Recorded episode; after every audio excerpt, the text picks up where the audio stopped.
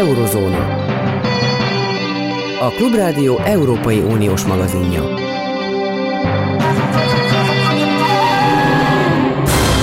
Jó napot kívánok, Zentai Péter vagyok. Atombomba csapás Magyarországra nézve, ha elfogadja az Európai Unió azt a szankciómechanizmust, amely egy leginkább érinteni a kőolaj és földgáz szállítmányokat. Ezt mondta szó szerint ma a magyar miniszterelnök. Atombomba, mondta szó szerint, tehát ismétlem, egy olyan időszakban, amikor a világon, ha megkérdeznénk a világ népességének a nyugati világ részén élő többségét, az azt mondaná, hogy ha valamitől fél, az atombomba. De azt az oroszok dobnák le. A magyar miniszterelnök ezt a szót az Európai Unióval kapcsolatban mondta. Mit szól ehhez Fejérdi Gergely, a Külügyi Külgazdasági Intézet vezető kutatója? Ön is magyar polgárként hallgatta ezt.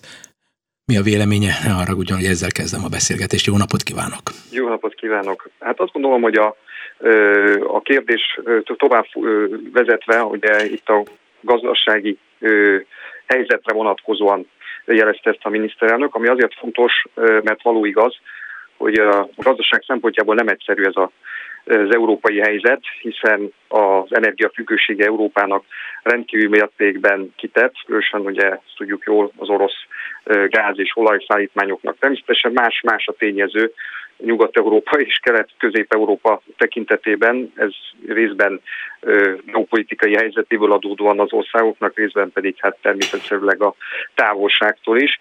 Úgyhogy nyilvánvalóan egy nyugat-európai államban könnyebb megválni a gazdasági következményeitől, bár ezt is egyébként kérdőjel mondom, mert azért, hogyha megnézzük az áttételesen nagyon sok következménye van ez ennek a nyugat-európai országok számára is, Ugye, és tehát a Kelet-Európában nyilvánvalóan nagyon nehéz ezekről a rendszerekről leválni, különösen rövid időn belül, és nyilvánvaló ez a fajta kifejezés, hogy atombomba, ez elsősorban egyfajta erőteljes figyelemfelkeltés arra vonatkozó, hogy valóban a közép-kelet-európai országok számára ez az energia kérdés, ez egy, óriási és nagyon súlyos problémát okozó történet, tehát azt gondolom, hogy erre próbálta felhívni a miniszterelnök úr a figyelmét a brüsszeli vezetésnek. Ugye ez elsősorban a, a bizottságnak a tervezete, de azért azt lássuk be, hogy itt nem csak Magyarország, hanem Szlovákia is eléggé aggasztónak tartja, és szintén hát csak bizonyos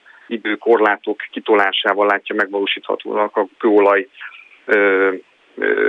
import leállítását Oroszország esetében, és hát ugye azt is lássuk be, hogyha megnézzük a véleményét a különböző nyugati országok lakóinak, akkor azért ott is elég nagy a a változatosság, hiszen nagyon sokan attól félnek, hogy óriási áremelkedések fognak bekövetkezni. Egyébként már ennek az előszele meg is csapta azonnal, amit bejelentésre került ez a lehetőség a nyugati országokban is, ugye a benzinárakat is itt tovább.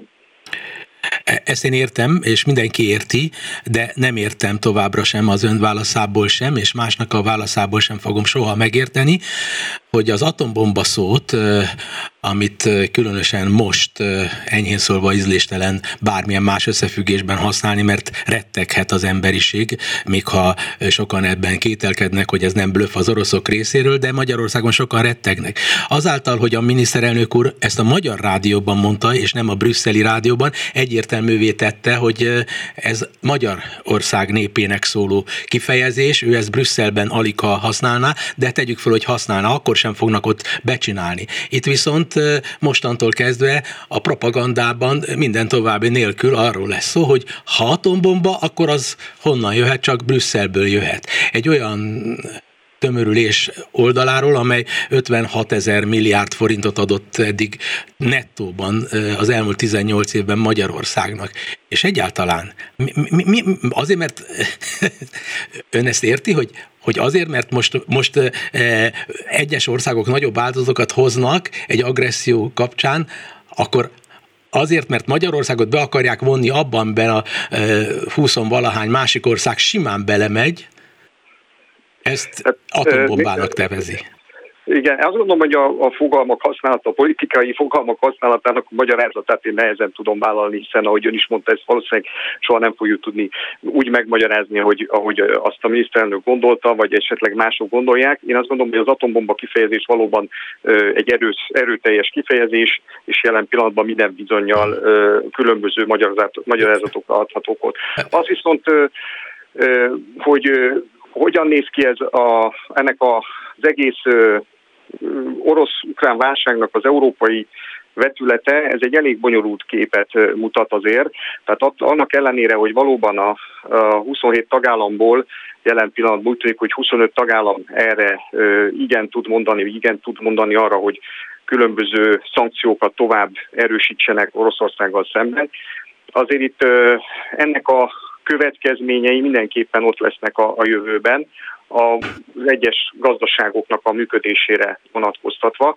És ha megnézzük például csak én az elsőben a francia sajtót itt az elmúlt napokban különösen is figyelve, látszik benne, hogy a lakosság részéről egyre nagyobb az aggodalom és az elégedetlenség arra vonatkozó, hogy ezeknek milyen következményei lesznek. Tehát minden bizonyal van itt egy morális része a történetnek, amely ugye természetesen arról szól, hogy egy megtámadott országról van szó Ukrajna esetében, és semki, semmilyen jó érzésű ember ezzel szemben nem mehet el úgy, hogy ne érezzen bármiféle szolidaritást, és ne tegyen bármit meg annak érdekében, hogy a, az agressziót megállítsa, megakadályozza. Tehát ez mindenképpen ott van, és ez, ez vezényli nyilvánvalóan minden mhm. kormányzatnak a vezetését. A nagy kérdés az, és ezt teszik fel egyébként a nyugati sajtónak több ö, ö, szegmensében is, hogy valójában meddig mehetnek el ezek a szankciók, tehát meddig lőhet bele a lábába, a saját lábába ö, az Európai Unió. Ö, és hát ez itt a nagy kérdés, hogy ugye nyilván minél messzebb elmegy az Unió, annál valószínű, hogy nagyobbat üt Oroszországon is a szankciós folyamat, viszont annál nagyobbat üt Európában is, tehát ennek a, a megfelelő egyensúlynak a megtalálása egy nagyon nehéz kérdés, főleg úgy, hogy ahogy is említettem, a geopolitikai helyzete a 27 országnak nem teljesen ugyanaz.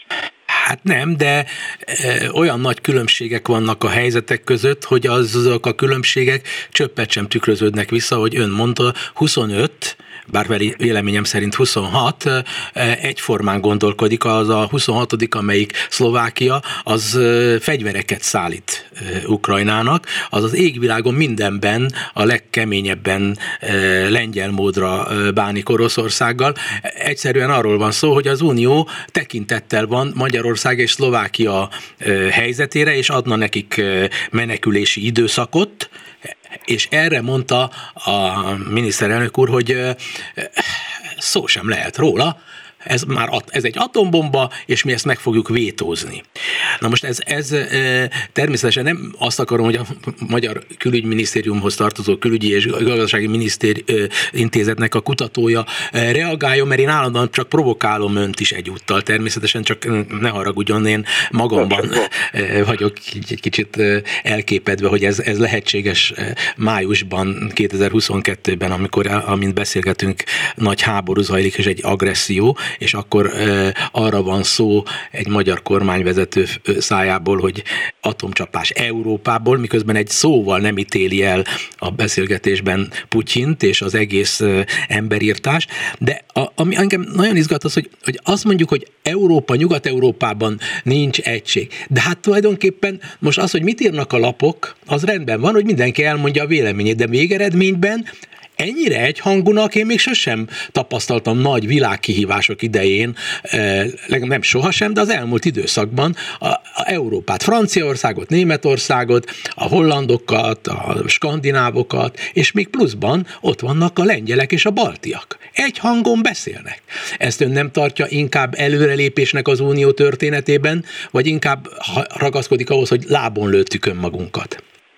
Hát én az nem azt mondtam, hogy lábon lögtük egy magunkat, tehát ez, ez lehetséges megoldás. Ez egy nagy kérdés, én csak kérdésként teszem föl, hogy a szankciók meddig mennek el, hogy meddig, meddig éri meg, mert ugye ennek vannak mindig gyakorlati és gazdasági következménye természetesen nem csak arra a félre vonatkozóan, aki felé szeretnénk a szankciót bevezetni, hanem arra is, aki a szankciót bevezeti. De hát ez, ez messze elvezet bennünket, hiszen ez a szankciós politika kérdés, ez egy nagyon, nagyon vitatott történet már régebb óta, és nem feltétlenül csak az orosz háborúval kapcsolatban. Az, hogy Nyugat-Európa egysége, illetve egészen Európa is, itt beletartoz, én ebbe belevenném teljes mértékben mind a 27 országot, ez teljesen valós, és ezt abszolút aláírom, tehát talán soha, de mindig is így működött egyébként az európai integráció, hogy mindig valami külső jelentős kihívás kapcsán tudott egy pillanatra összeszedni magát és előre lépni.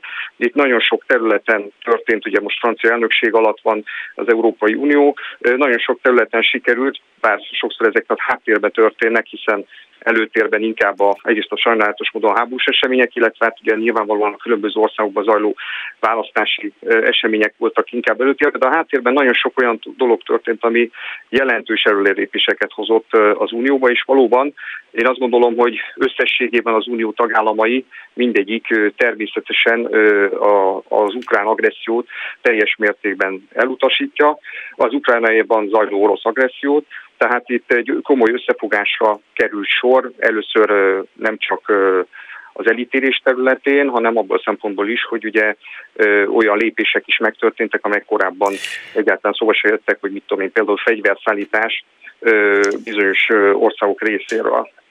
Igen, egyébként nagyon izgalmas beszélgetést folytatott ön nemrég a Válasz Online kollégáimmal, a Válasz Online-ban dolgozó kollégáimmal, és ott nagyon izgalmasan vetette föl ön személy szerint, hogy, hogy, hogy mennyire össze van fonódva ugye az Unió összes tagállama energetikai szempontból. Hogy, és nagyjából azt érzékeltette ön, aki ebben is szakember, hogy hogy itt nem lehet igazából e, kiugrani ebből, mert annyira e, mér, olyan mértékű az összefonódás. Mégis, én most visszatérek az elején, én úgy érzékelem a hazai kormányzati kommunikációban, hogy hogy itt úgy tájékoztatják a hallgatóikat, tévénézőiket, hogy, hogy, hogy igenis van alternatíva az, amit mi csinálunk, és ezért, mert mi azt akarjuk, hogy legyen mindenkinek eh, rendesen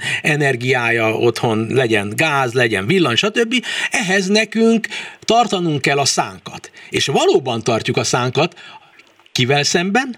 Oroszországgal szemben.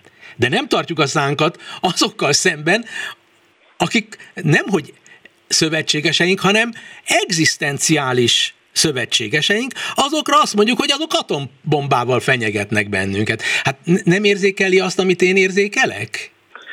Nyilván teljesen értem, amit, amit itt mond, ez teljesen így van, tehát nagyon-nagyon mértékben összefügg, tehát az Európai Unión belüli teljes energia, de minden egyéb területen is, tehát Magyarországnak semmi érdeke nem fűződik ahhoz, hogy ebből a rendszerből kiváljon vagy bármilyen módon ezt a rendszert akadályozza. Ugyanakkor az Európai Unió mindig is úgy működött minden tagállam részéről, és ebből a szempontból nyilvánvalóan Magyarország egy, ki, egy különleges eset az elmúlt időszakban, hogy jelentős mértékben próbáljuk a saját ö, vélt vagy valós érdekeinknek a megvalósítására különböző ö, hát hogy mondjam, kommunikációt végezni. Abban teljesen egyetértek, hogy ez nem mindig úgy zajlik, ahogy azt, egy, ahogy azt esetleg lehetne vinni. Ugye nyilván a, a politika és a diplomácia ez két külön út, és a, hát nyilván a politikai felhangok, a nagy hangokra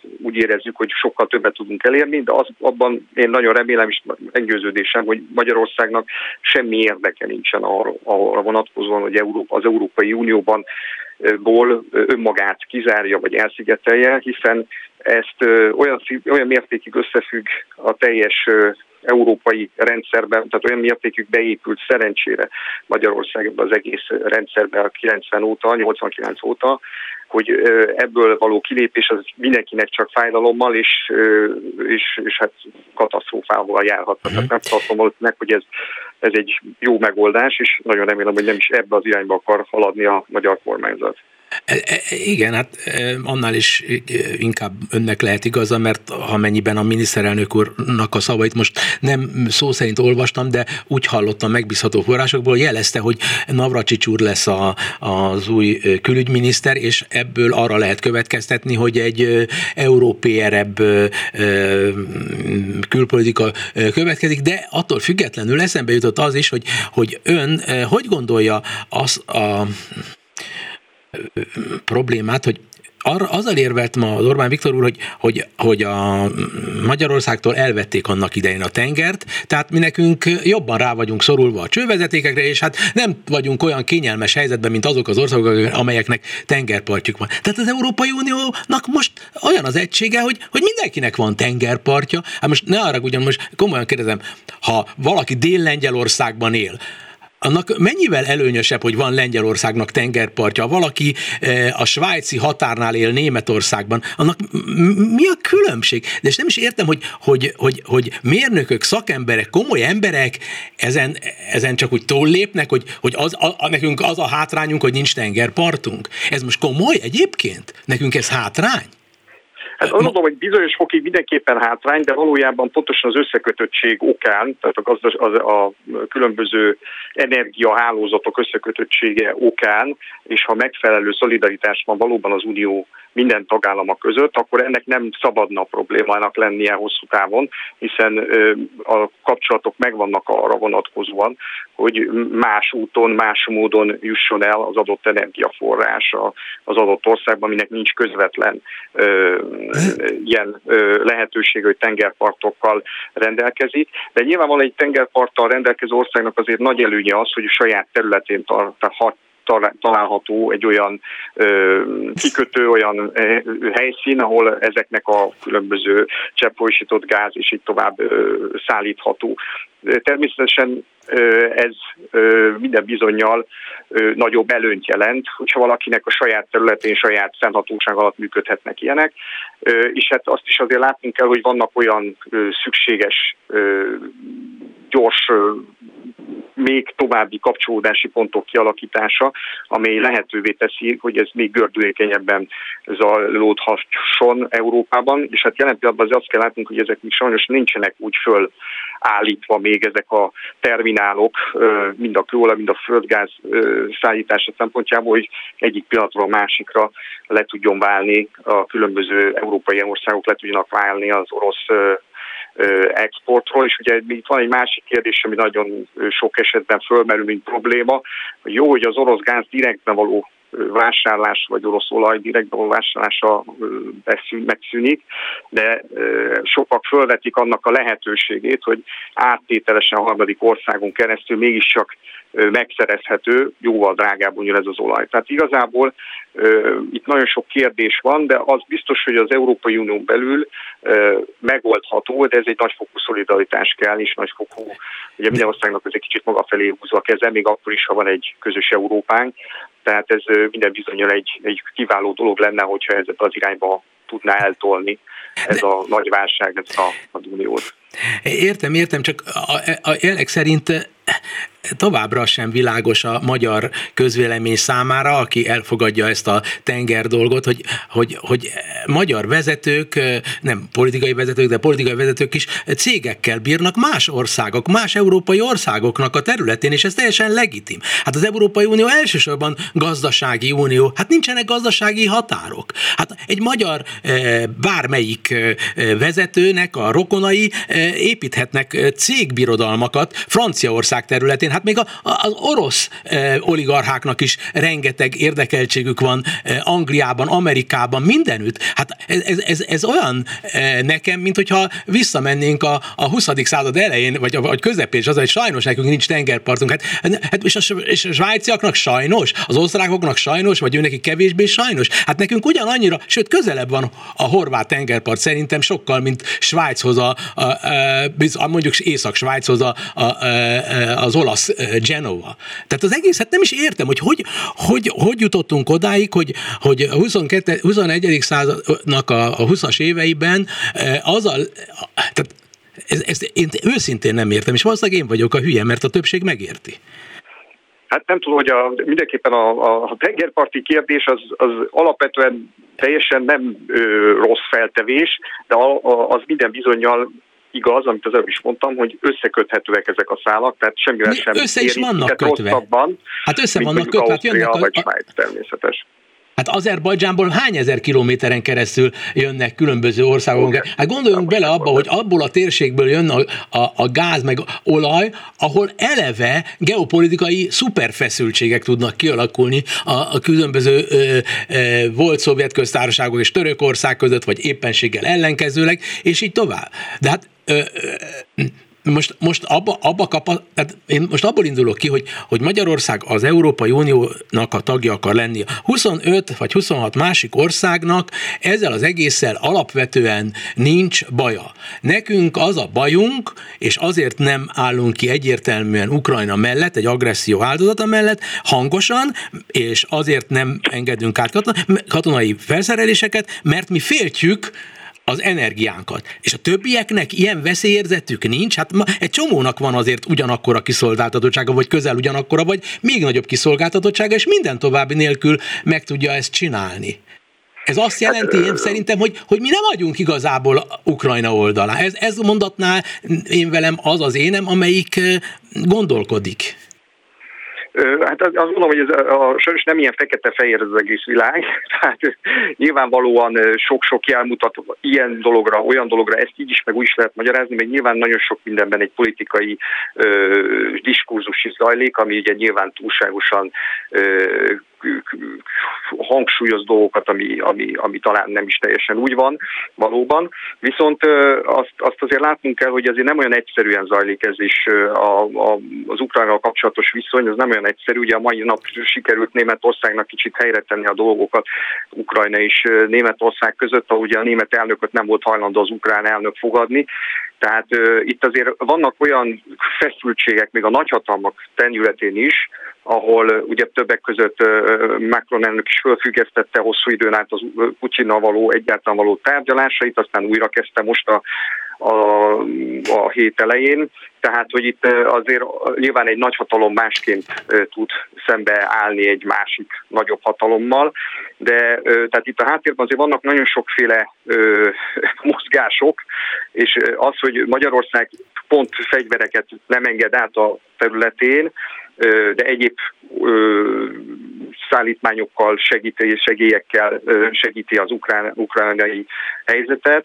Ez, én azt gondolom, hogy ez nem azt jelenti, hogy Ukrajnával szembe helyezkednénk, tehát uh, itt szerintem erről nincs így szó. Egyébként nem csak Magyarország az, aki nem szállít, vagy uh, nyilván nekünk a helyzetünkben adódóan itt kellene, hogy átmenjenek a, a fegyverek, ugye ezt ki tudják kerülni, Lengyelországon keresztül, Szlovákián keresztül szállítanak fegyvereket, és ugye más országokban is Németországban, Franciaországban, de akár a többi nagyobb országokban, egyéb országokban is fölmerül a nagy kérdés, hogy ennek a, épp a mai nap jelentősebb elemzés látott napvilágot például a Figaróval, ahol pont erről beszélnek, hogy valójában meddig mehet el egyáltalán a fegyveres támogatása Ukrajnának. Ugye ma már nehéz fegyverek is szállításra kerülnek Európai Unió részéről, anélkül, hogy egyik pillanatra a másikra ugye belekeveredjen az Unió esetleges háborús helyzetben. Ugye az Egyesült Államok nyilván máshogy tud ebben a helyzetben viselkedni a távolsága, nagyhatalmi, szuperhatalmi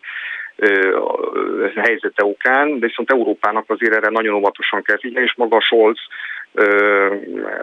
kancellár úr is ugye nagy vitákat folytat a Bundestagban ezzel kapcsolatban, hogy hát meddig mehetünk el, és ugye a németek nagyon-nagyon hosszan kivártak avval, hogy egyáltalán lépjenek. Nyilván ott van egy történelmi múlt is, ami ezt még pluszba nehezíti. Tehát itt azért egy összetett kép van előttünk, mindenki ahogy tudja, próbálja segíteni, a, a, és főleg azt, hogy megálljon ez a háború, hiszen mindenkinek ez a legnagyobb ér, ér, érdeke, hogy ezt a lehetőleg hamarabb meg lehessen állítani. Egyelőre nem úgy tűnik, hogy Putyin így látja a dolgokat, de nagyon remélhetőleg sikerül ezeknek a szankcióknak, a különböző lépéseknek azt az eredményt elérnie, hogy ez a szörnyű vérengzés ez minél hamarabb megszűnjön.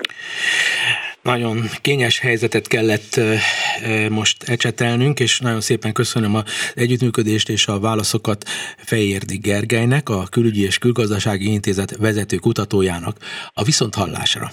Köszönöm szépen, viszonthallásra. Eurozóna. A Klubrádió Európai Uniós magazinja.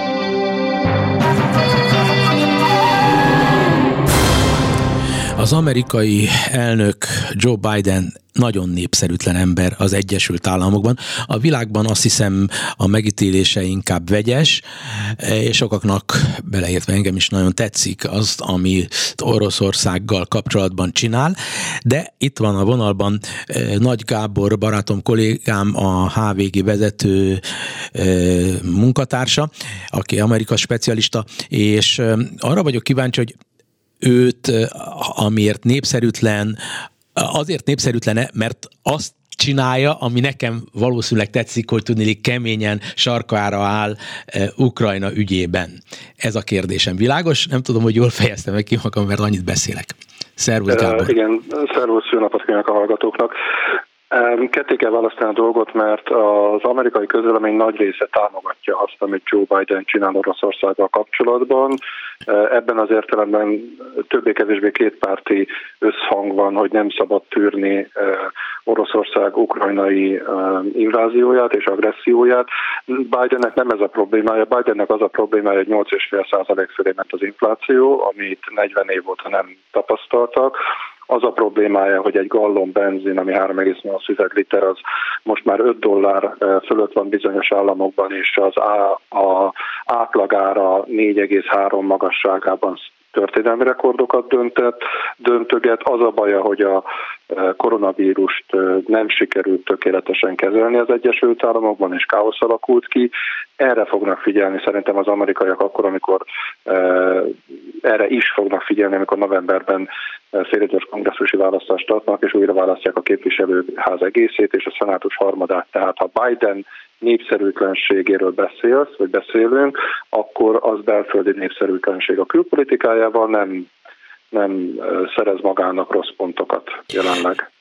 De milyen érdekes, hogy nálunk és a világ többi országában, kisebb országában tulajdonképpen nem is nagyon csodálkozunk azon, hogy az emberek annyira hülyíthetők, hogy, hogy az adott kormányhoz kapcsolják mondjuk az inflációt. De hát az Egyesült Államokban van annyira felvilágosult hatalmas sajtó, amelyik elmagyarázza, ahogy nálunk is sem lehet az inflációt az Orbán kormány nyakába varni, hogy ez, ennek világgazdasági és világpolitikai összefüggései vannak, de ugyanakkor, hogy például Magyarországon nyugodtan mondhatjuk, az elmúlt években növekedett a reálbér nagyon komolyan, ezt is lehet értékelni egy kormány munkájában, és Amerikában értékelni kellene azt, hogy a Biden nagyon sokat tett az egy év alatt a szegények egy picit helyzetének javításáért, vagy például az, hogy, hogy Amerikában tulajdonképpen, ha jól tudom, teljes foglalkoztatottság van. Tehát, hogy hogy lehetséges, hogy az infláció ügyét az adott kormány nyakába varja? Várják? A választópolgárok emlékezete nagyon rövid. Tehát a választópolgárok már nem emlékeznek arra, hogy már Trump idején megkezdődött egyébként a, a koronavírus válság kezelése és a mentőcsomagok összeállítása. Ebben is volt egy bizonyos ideig kétpárti konszenzus. A választópolgárok arra, emlékez, arra fognak emlékezni, hogy most jön a, nyár, jön a nyár, jön a nyaralás, sokkal többe fog kerülni nekik tankolni, többe kerülnek majd a repülőjegy árak, többe kerül majd az étterem, többe kerül minden, mert infláció van. Valóban volt egy komoly reálbérnövekedés, valóban az is igaz, amit mondasz, hogy az Egyesült Államokban a, a, a teljes foglalkoztatásnál van gyakorlatilag a gazdaság. Mégis az infláció az, amit mindig a regnáló kormányzat nyakába varnak, de ez így volt, ez pártsemleges dolog, emlékeztetnének téged arra, amikor az idősebb George Bush volt az elnök, és magasan szárnyalt a népszerűsége az 1991-es öböl háború után, és a gazdaság, a világgazdaság, az amerikai gazdaság a világgazdasági körülmények miatt megtorpant, adót kellett emelni, ami észszerű dolog volt, és nem George Bush hibája, viszont ő azt mondta, hogy read my lips, no new taxes, olvassatok a számról, nem lesz új adó, és elbukta az elnökválasztást. Holott előtte megnyert egy háborút fölényesen, holott előtte ment a gazdaság, nem számít, mert azt elfelejtették, mire szavazni kellett. Szerintem nem kell ettől messzebb menni. Én megelégszem az, hogy azt mondom, hogy rövid a választópolgárok memóriája, nem csak az Magyarországon, Egyesült Államokban is. Uh-huh. Ehhez nem kell agymosás, a zsebüket nézik. Így van. Az Egyesült Államoknak némely sajtótermékét folyamatosan olvasom, általában a liberálisabb sajtótermékeket, de a Wall Street Journal-t is. Én azt veszem ki, hogy folyik egy szellemi polgárháború, a, mondjuk úgy a, a Trumpi gondolatvilág, ami egy kicsit hasonlít az Orbáni gondolatvilághoz, és a Bideni gondolatvilág, amely hasonlíthat mondjuk a magyar bal liberális oldalnak a gondolatvilágához. A, ebben azt hiszem, hogy ha, ha ezzel nem érted egyet, majd megmondod, de engem az érdekel, hogy miért tud most offenzívában lenni, és népszerűséget szerezni magának megint, vagy maga személyesen Donald Trump, vagy pedig azok, akik Donald Trump nevét aranyba foglalják, és hogy nagy valószínűséggel legalábbis az én olvasatomban az fog kiderülni, hogy különböző államokban, amelyek akár még a Bidenre szavazhattak egy évvel ezelőtt, most a novemberi időközi választásokon trumpistákat fognak támogatni. Tehát ezt te mire véled? Visszautalnék arra, amiről az előbb beszéltünk, a gazdaság helyzete és az infláció. Emlékezhetünk arra, hogy 2016-ban Trump győzelmét azt hozta el minden közvéleménykutatásra rácáfolva és Hillary Clinton várakozására elég keserű módon rácáfolva, hogy voltak olyan rozsdalvezetbeli államok, ahol annyira elégedetlenek voltak a gazdaság helyzetével és a saját helyzetükkel az emberek, hogy egész egyszerűen Trumpra szavaztak. Most előállt ugyanez a helyzet, megint csak visszatérnék a gazdaságra, csalódottak egészen egyszer az, egészen egyszer az emberek, mert azt várták, hogy csökkennek a jövedelmi különbségek, azt várták, hogy folytatódik az a fajta inflációmentes konjunktúra, ami jellemezte mondjuk az ezredforduló a világgazdaságot és benne az amerikai gazdaságot, és amikor ezzel szembesülnek és azt látják, hogy most már a, egyre több embernek 100 milliárd dollár fölött van a vagyona, hiába van teljes foglalkoztatás, hiába, van, uh, hiába voltak azok az intézkedések, amiket a Biden megtett, egyébként megtorpantak azok az intézkedések, mert a legutóbbiakat már nem tudta átvinni a szenátuson Joe Biden. Van egyfajta elégedetlenség, és az elégedetlenség mindig visszaüt a hatalmon lévő pártra. Vannak erről statisztikák az amerikai választási történelemben, az amerikai, a megválasztott amerikai elnök az első mandátumának a felénél 90%-os biztonsággal elveszíti, mármint a megválasztott elnök pártja, 90%-os biztonsággal eddig mindig elveszítette e, a e, első kongresszusi választást a hivatali időben, hol jobban, hol rosszabbul. Obama nagyon nagy reményekkel e, lett elnök 2009-ben, a 2008-as választás után, és 2010-ben egy akkora pofont kapott, lényegében hasonló módon kevésbé indokolhatóan első látszatra, hogy, hogy elveszítették, évtizedek óta nem szenvedtek a képviselőházban akkor a vereséget a demokraták, mint két év Obama után. Tehát van ennek egyfajta ilyen önmozgása, jön egy új elnök, az elnöki a képviselőház és a szenátus, akkor, akkor nagyon sokan azt nem mondom, hogy csodát várnak, de mindenképpen egy csomó jó dolgot várnak, és érthető módon, hogyha kiábrándultak, akkor keresik azt, hogy kire szavazzanak, Amerikában pedig, ha nem a demokratákra szavazol, akkor a republikánusokra szavazol, és az a centrum dönti el, amelyik ezt mérlegeli mindig a választásokat. Igen, de de ez nem ugyanaz. Azt mondom én.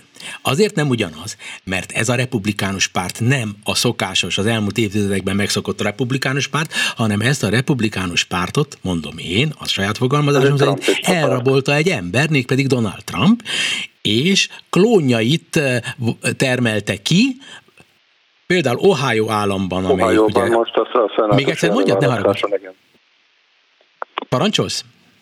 Ohio-ban igen, J.D. Vance megnyerte igen, a republikánus. De, de, de nem csak Ohio államban, hanem egyébként ab, de még egyszer mondom, én is befolyásolva vagyok, és agymosva vagyok, mert én a New York Times-ot olvasom, de ez a Wall Street Journal-t is olvasom, de, de azt veszem ki, de lehet, hogy rosszul érzékelem, mert te sokfélét tudsz Amerikáról, amiről mi nem tudunk, hogy, hogy nem arról van ez szó, hogy igenis, az a fajta úgynevezett populista megközelítés, ami például Magyarországon nagyon jól működik, mert a mostani választások bebizonyították, hogy mennyire népszerű tud lenni az, hogyha keverik a, a, a, a nagyon vaskos szocialista ideákat, a nagyon vaskos keresztény fundamentalista ideákkal. Tehát tulajdonképpen egy, egy, egy, egy közös nevezőt próbálnak találni azon az alapon, hogy mi vagyunk a nemzet és mintha a republikánus párt Trump nyomán megtalálta volna azt a közös nevezőt, hogy aki amerikai, az a republikánusra kell, hogy szavazzon, aki pedig kiválasztott valamilyen formában, mondjuk az elithez tartozik, így nevezik, az meg demokrata. De azok pedig dúsgazdag emberek, és valójában nem is szeretik a hazájukat. Tehát, hogy most ez, ez, ez, ez, ez más. Van egy, van egy elitellenes dű valóban az amerikai választópolgárok egy részében, Ugyanakkor az amerikai szellemhez, amennyire olvasni lehetett, meg hallani lehetett, meg tapasztalni lehetett, te is tapasztalhatod, hozzátartozik az a pionír szellem. Tehát az, hogy az állam egy bizonyos fokig persze gondoskodjon rólam válság idején, mentsen meg engem, de azért nagyon ne akarjon gondoskodni. Erre mondok neked egy példát. Joe Manchin, a nyugat-virginiai szenátor egymaga, illetve Kristen Cinemával, a, a másik demokrata szenátorral együtt buktatta meg a legutóbbi gondoskodó csomagot, ha úgy tetszik, tehát tulajdonképpen egy ilyen jövedelempótló és a szociális intézkedéseket kiterjesztő gyermeknevelési támogatásokat adó programot a szenátusban, és Joe Manchin szó szerint azt mondta, hogy ő nem szeretne egy olyan gondoskodó államot, amelyik ellustítja az amerikaiakat. Na most ezt a gondoskodó államot még csak nem is skandináv értelemben kell érteni, ami, ami most lefordítom európai módra, hanem mondjuk egy francia-német szociáldemokrata vonal, és ez egész egyszerűen a demokrata párt jobb szárnyának, ha úgy tetszik, amit ez a két képviselő, két szenátor képvisel, már túl sok volt. Túl sok a, a kultúrharcos hív, a, a képviselőház az Alexandria Ocasio Cortez és társai részéről annak a centrumnak, amelyik ide vagy oda szavaz és eldönti a választást, az a fajta baloldali hevület, amit mi Európában persze nem baloldali hevületnek látunk, hanem úgy látunk, ahogy te, hogy ez egy európai szociáldemokrata törekvés, egész egyszerűen sok. Tehát ez a fajta, nem véletlen, hogy Bernie Sanders, tehát azért, hogy Bernie Sanders ne nyerje meg a demokrata elnökválasztás, a demokrata párt mindent megtett, mert tudta, hogy ebben az értelemben sebezhető, hiszen Bernie Sanders önmagát vallja demokratikus szocialistának, ami nem egy jó minősítés, hogyha az amerikai választók elé állsz. Tehát én látok egy ilyesfajta kicsit ne, gond, ne gondoskodjon túlságosan rólam az állam tendenciát, ami a demokraták, mondom, két szenátorát is vezérli ebben. Két dolog, két egymással nem összefüggő dolog. Az egyik az abortusznak az ügye, ami az nagy felháborodást kelt, és hogy Amerikában most, ha első olvasatban az a kicsengés a dolognak, hogy ott tulajdonképpen be akarják tiltani az abortuszt. Ez az egyik oldal. A másik oldal, ami viszont nagyon-nagyon népszerű lehet, hogy tudnilik a republikánusoknak a trumpista vonala, és ez már bennünket is érint, egy leegyszerűsítetten szólva izolacionista jellegű vonal, és ezt az izolacionizmust, hogy tudnék, Amerika foglalkozon csak magával, és hagyjuk a világ többi részét, ez újra és újra fölbukkant, fölbukkant a 30-as években, előtte a 14 előtt is fölbukkant, és a Trump által újra fölbukkan, és ez abszolút visszhangja annak, amit mi Magyarországon a kormánypártól hallunk. Tehát itt van egy, egy komoly nemzetközi vonulata, egy nemzetközi szellemi vonulat is a republikánus pártban, és ehhez kapcsolódik a kultúrharcnak, vagy nem tudom minek a, a egyében az, hogy az abortusz ügye is nagy fontosságú országos ügyé vált megint. Vagy tévedek? Két kérdést tettél föl, megpróbálok külön válaszolni. Kezdjük az abortusszal. Az abortusz mindig is, illetve 1973 óta, amikor megszületett a legfelsőbb bíróság kontra véd döntése, amelyik lényegében alkotmányos jognak minősítette az abortuszt, addig, amíg nem életképes a magzat. Azóta is mindig a kultúrharc első számú frontja volt. Azzal, hogy most valaki egyébként a legfelsőbb bíróság történetében példátlan módon kiszivárogtatott egy állásfoglalás tervezetet, egy 90 valahány oldalas dokumentumot, ami februárban született, és Alító főbíró jegyzi, ami azt is jelzi, hogy valószínűleg 5-4 aránya a többség, mert hogyha Robert a legfelsőbb bíróság elnöke is úgy szavazna, hogy ez a öt konzervatív ember, akkor valószínűleg ő írná a véleményt. Mindegy, hogy ez kiszivárgott, ez felszította a kedélyeket, ez tulajdonképpen még jól jöhet a demokratáknak is, mert ez azokat a független szavazókat és azokat a hezitáló szavazókat, akiket mondjuk az infláció, vagy amiről az előbb beszéltünk, a gazdasági problémák elbizonytalanítanak abban, hogy a demokratákra kell szavazni, hogyha azt látják és, kile, és azt hallják, hogy a republikánusok célja az abortusz megtiltása, akkor visszaterelhetők a demokrata táborba. Másrészt viszont azok a republikánus konzervatívok is, akik egyébként az abortusz szeretnék betiltani, de legalább jelenleginél jobban korlátozni, ők is el fognak menni szavazni. Megint csak egy történelmi példa, 2004-ben George W. Bush részben úgy tudta megnyerni a választást John Kerryvel szemben, az újraválasztását, hogy rengeteg államban napirendre tűzték népszavazással a melegházasság betiltását. És azok a, a republikánus jobbpárt republikánus párt jobbszéle tömegesen elment szavazni. Tehát mindenféleképpen én most arra számítok, ennél az első témánál maradva, hogyha az abortusz kérdése ennyire egyébként várható volt, mert június végéig meg kell, hogy szülessen a döntés, ennyire bekerül a középpontba, az igencsak megemeli a tétet novemberben, de nehéz megmondani, hogy melyik pártnak segít. Ez az egyik kérdésre a válasz. A második, másik kérdésedre a válasz az, hogy igen, ahogy mondtad, az izolacionizmus mindig e, föltűnik az amerikai politikában. A Népszövetség lényegében azért vált annak idején az első világháború után teljesen használhatatlan, mert az amerikaiak azt már nem ratifikálták. E, és ugyanazokat a példákat föl tudom hozni, amiket a példákat, amilyen példákat te fölhoztál. Az, a, ahhoz, hogy Trumpnak ez a nézete Amerikában jelenleg népszerű, hozzájárul az a 20 évnyi háború, amit csak most sikerült lezárni Afganisztánnal. Afganisztánban Irak, és Irakban az Isten pénzét beleölték az amerikaiak.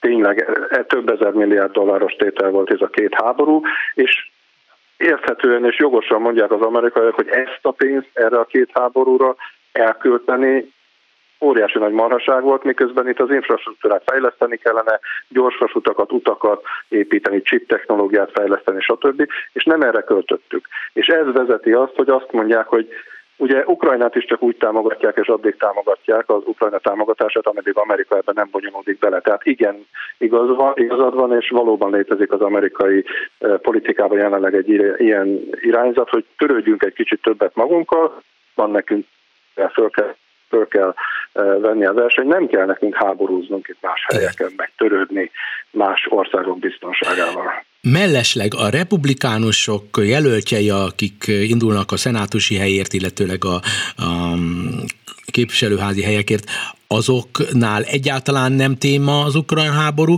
vagy ha igen, akkor a többség eh, visszafogott és eh, cinikus, amilyen Trump, vagy pedig e kérdésben eh, közelebb áll a két párt álláspontja egymáshoz? Hát igazándiból nem nagyon. Tehát nem, nem, nem láttam, hogy Ohajóban kiemelt téma lett volna az ukrajnai háború, az mindig fölmerül, hogy Amerikának erősnek kell lenni, erősnek kell mutatnia magát, küzdeni kell az autokrácia ellen, küzdeni kell egy ilyen agresszív Oroszországgal szemben. Ez rendben van, de utána rögtön elkezdenek kezdeni beszélni arról, amivel a beszélgetésünket kezdtük, hogy 5 dollárba kerül már egy gallon benzin, hogy az infláció 8,5 százalék, hogy a húsnak emelkedik az ára, hogy milyen drágán fogunk menni nyaralni. Tehát ezek, ezek sokkal inkább húsbevágó kérdések, és sokkal inkább befolyásolni fogják azt, hogy mi történik novemberben, a, és hozzáteszem az abortusz kérdését, arról nem is beszél, hogy ki tudja, mi fog történni novemberig a háborúval. Tehát Igen. Én úgy gondolom, hogy alapvetően itt belpolitikai kérdések fogják eldönteni, hogy novemberben merre billen az inga. Ez e, egyébként bármennyire is most úgy tűnik a hallgatóknak, hogy most mi Amerika belpolitikájáról beszélünk, de azért emlékeztetnék, és nem tudom, hogy javít engem Nagy Gábor vagy sem, hogy a legvégén Amerika az ilyen nagyon nagy világ, globális világkihívások idején, a leges legvégén, a nap végén erkölcsi indítatásból is és Amerika küldetés tudatából a végén beszáll ezekbe a háborúkba, és az amerikai érdeket és a globális eh, világ béke érdeket, eh, a demokrácia érdekét eh, prioritásként kezeli a legvégén. Nagyon nehéz volt a második világháborúba is bevonni, az első világháborúsba is, be, is be, nehéz volt bevonni, de a legvégén mégiscsak. Hát ne akart, hogy Amerika bevonódjon Oroszországgal. Én nem, ne, hát, de azért mert... azt akarom, mert te is akarhatod, nem, hogy, hogy azért segítsék Ukrajnát, így vagy úgy. Igen, de van egy határ. Igen, e, hogyha az amerikai sajtót olvasok, akkor ebben valóban ők is találgatják azt, hogy hol a határa, meddig Oroszország eltűri azt, hogy milyen fegyvereket szállít a, nyugat vagy az Egyesült Államok. Ugye először arról volt szó, hogy nehéz harckocsikat nem, vadászgépeket nem, most már ezeket tesztelgetik, és mindig azt emlegetik, hogy amikor annak idején volt a vietnámi háború, és az Egyesült Államok ott az észak-vietnámi hadsereggel harcolt, egy bizonyos fokig az Egyesült Államok is eltűrte, hogy a Szovjetunió egészen nyíltan fegyvereket szállított, katonai tanácsadókat adott, repülőgépeket adott Észak-Vietnámnak, amik súlyos veszteségeket okoztak az amerikaiaknak. Tehát van egyfajta a két nagyhatalom között, éppen azért, mert a két nagyhatalom, két atom nagyhatalom is, van egyfajta ilyen, nem is vörös vonal, mert ez mindig mozog, de van egyfajta tűrés határ, hogy mi az, amit, mi az, amit még elfogadnak. Tehát Amerika vigyáz arra, hogy ne legyen közvetlen, ne legyen közvetlenül harcba Oroszországgal, mert annak tényleg Armageddon lehet a vége, hogyha itt elszabadulnak a dolgok. De, De a fegyverszállítás viszont folytatni fogja. De Gábor, te is olvastad, ugye most ugye azt mondják, hogy az amerikai hírszerzés segítette közvetlenül, a, tehát katonai eszközökkel így vagy úgy, hogy azt a Moszkva nevű hatalmas hadihajót elsüllyeszék a... Igen, igen. Igen. igen Na de most igen. ezt például, ezt a hírt ha jól látom, most itt van kinyitva az egyik amerikai uh, szájt, azt írja, hogy, hogy maga az amerikai hírszerzés ismerte el, hogy tudnék, beavatkoztak közvetlenül. Igen, azért mondom, amit az előbb mondtam, tesztelik azokat a határokat, amiket meg lehet tenni. Aha. Tehát ez valószínűleg még a határon innen van, és mondom, hogyha nem az emberek bőrére menne és nem háborúról beszélnénk, akkor ez egyfajta ilyen nagyhatalmi játszma. Azért említettem Vietnámot, mert Vietnámban fordított volt a helyzet. Igen. Ott komoly segítséget adott a Szovjetunió annak az észak-vietnámi hadseregnek, amelyik az Egyesült Államok ellen harcolt, de mégis egy szovjet támogatással. Tehát itt most ha úgy tetszik, fordított a helyzet. Oroszország és Ukrajna konfliktusát látjuk, de egy nagyon masszív nyugati támogatással. Tehát ha úgy tetszik, akkor egy ilyen szürke zónában valamilyen módon mégis beavatkozik a nyugat és az Egyesült Államok. De még egyszer mondom, történelmi és egyéb okokból van egyfajta tolerancia, amit van egyfajta, a szürke zónának van egy vége, amit az USA igyekszik nem átlépni, és Oroszország a, igyekszik távol tartani az átlépéstől az Egyesült Államokat. De ez, ez egy mozgó vonalnak tűnik egyenlőre február 24 óta. Nagyon érdekes dolgokat hallottam eh, Nagy Gábortól, remélem a hallgatókat is lekötötte. A HVG vezető munkatársa volt tehát a vendégünk. Nagyon köszönöm neki, viszont hallásra köszönöm Gábor. Hallgatóimtól elköszönök Lantai Miklós, Balog Kármen és Bencsik Gyula kollégáim nevében. A viszont hallásra! Önök a Klubrádió Európai Uniós magazinját hallották.